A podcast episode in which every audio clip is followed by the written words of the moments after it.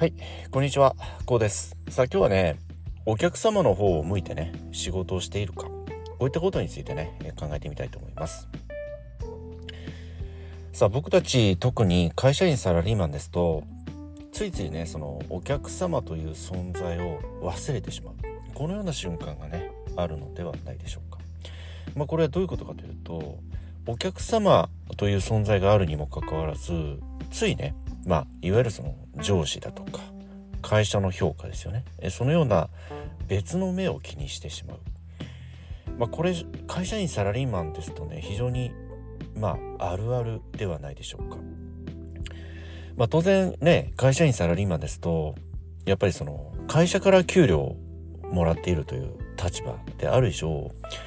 その直接的なお客様はもちろんもちろんね大切ではあるんだけどそれ以上にやっぱりその上司からの評価だとかね会社からの評価というものを異常に気にしてしまう、え、最優先してしまうと。このようなことってまあ人情と言いますかね。まあ僕も個人的に非常によくわかることではあるんだけどそれでもどうでしょうか。やっぱりその原理原則。お客様第一であるんだと。そのお仕事の先にはねそのお仕事の結果もしくはねサービス製品なんかを待っていらっしゃる。楽しみに待っていらっしゃるお客様がいらっしゃるんだということを改めて考えたい。改めて、まあ、思い出したい。このようなことを考えたいんですよね。まあその僕も当然その20代のねまだその社会人になりたての頃なんかですと特にその世の中の仕組みだとかねその会社組織のねまあ構図だとかあり方だとかね。それこそ力関係なんてものもありますよね。その部署間の間でだとかね。そのようなものがやっぱり分かっていない時ってどうしてもその上司のと言いますかその上の立場の人の言うことを聞く。そして、えー、評価をねまあ気にするといったことがまあ当たり前になってしまうと言いますかまあ当然それが当たり前ではあるんだけどそれでもどうでしょうか。ある程度のその社会人としてのねキャリア経験を積まれた方であればそのいくばっかのその組織のね構図だとか力関係のあり方だとかねまたそのような環境の中での立ち振る舞い方だとかねこのようなことってある程度その見識ができてくると言いますか分かってくるはずなんですよね。そういった中でそのあくまでその上の方のね評価だとか会社の目このようなものを気にするあまりお客様をないがしろにしてしまったりね二の次にしてしまうこれって本当にねそのご自身が自分自身がねそのお仕事に対して自分のお仕事に対してねプライドを持ち誇りを持ってね真摯に向き合っているかどうかということをこれ帰り見ますとやっぱりねそこには本来のお仕事の目的から少々ねずれてしまっている考え方、思考といいますかね行動こういったものがねあるのではないでしょうか。そのような少々こうずれてしまうお仕事ってその短期的にはねまあうまくいく部分ももちろんねあると思うんですよ。それは先般申し上げた上司からの評価であったりね会社の評価。このようなものが短期的にはもちろんね良い評価をね得られるかもしれないけれどそのお客様の期待を裏切ってしまう。ということはその結果的にねお客様の期待を裏切ることによってお客様からの、まあ、信頼を失ってしまう遠ざけてしまうとこのような可能性も出てくるわけですよ。そうしますと結果的にその短期的にはうまくいったかもしれないけれども長期視点で見ますと結局のところそのマイナス面ですよねお客様からの信頼を失ったというマイナスの結果を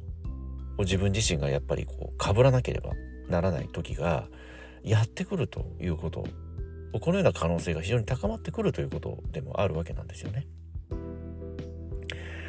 ですので、その、もちろん僕たち、その、会社員サラリーマンって会社から給料を受け取っている以上ね、当然その上司からの評価だとか会社の評価はもちろん完全に無視というわけにはいきませんけれどもそれでもそれでもなんですけどその本来の目的そのお仕事の本質のところですよねそこに今一度こう立ち返る。立ち返っていただいて、え自分自身が本来ねそのお仕事に対して真摯に向き合えているか。それこそそのお仕事に出会った頃のねその非常に素直で純粋な思いですよね。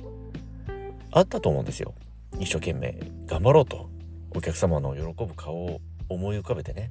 一つ一つのお仕事をこなすことに全力を尽くしていた。でこのような時って誰しもあったと思うんですよね。その頃って非常に純粋なんですよね。真っ白な思いでそのお仕事に対して向かい合っていたと思うんですよ。そのような素直で純粋な思いが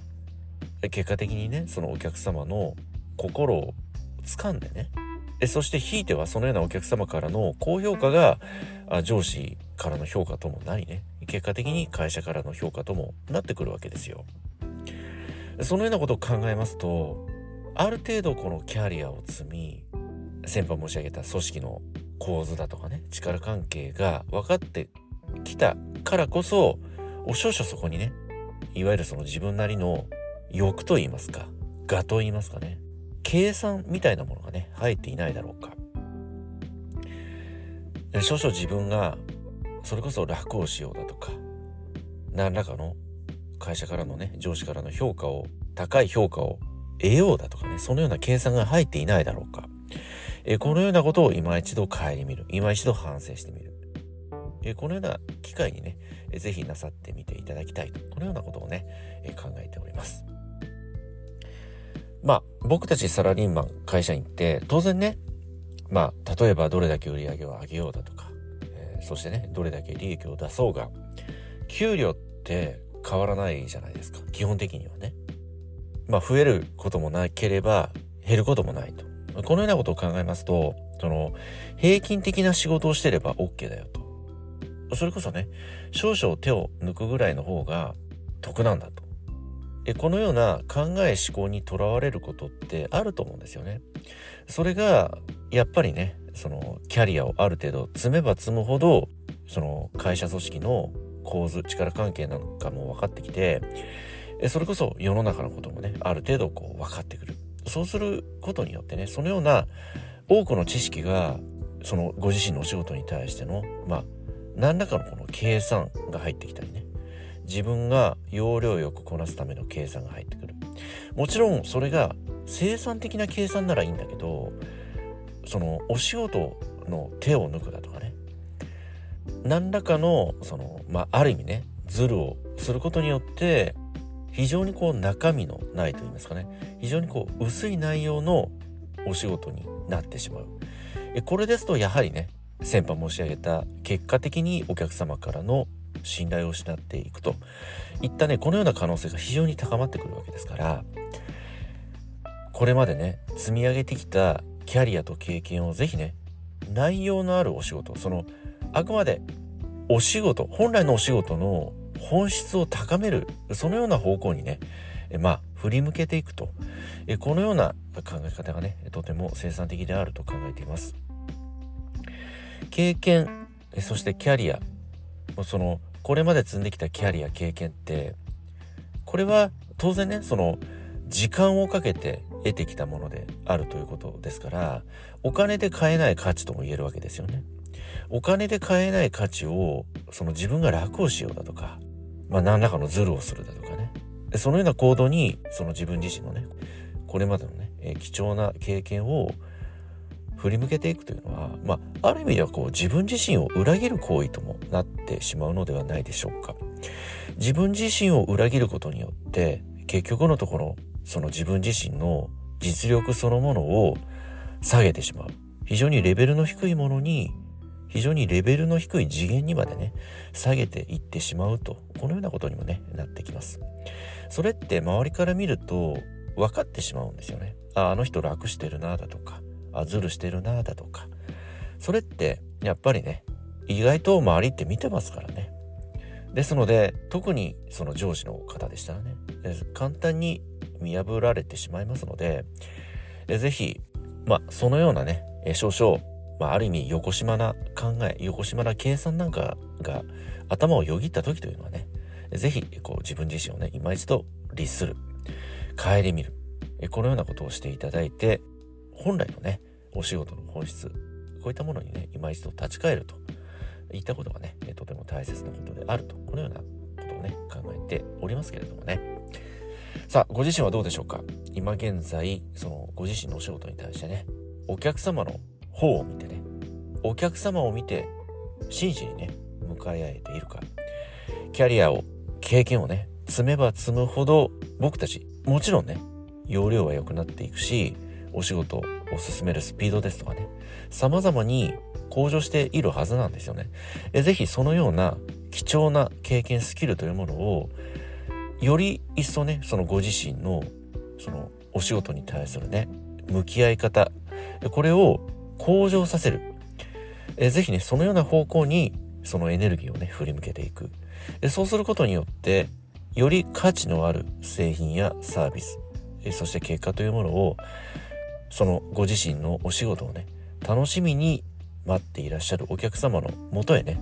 お届けしていくということをね、今一度思い出す。そして念頭に置く。襟元を正してね、原点に立ち返るといったことをね、それこそね、日々行っていく。このような考え方、行動がね、とても大切であると。改めてね、それぞれに経験キャリアを積んできた今だからこそ考えたいこのような考え方であると改めてねこのようなことを考えてみましたけれどもねこのような考え方どのようにねお考えになられますでしょうかはい今日はこの辺りでね終わりにしたいと思います今回の内容が何らかの気づきやヒントになればねえ大変幸いと考えております。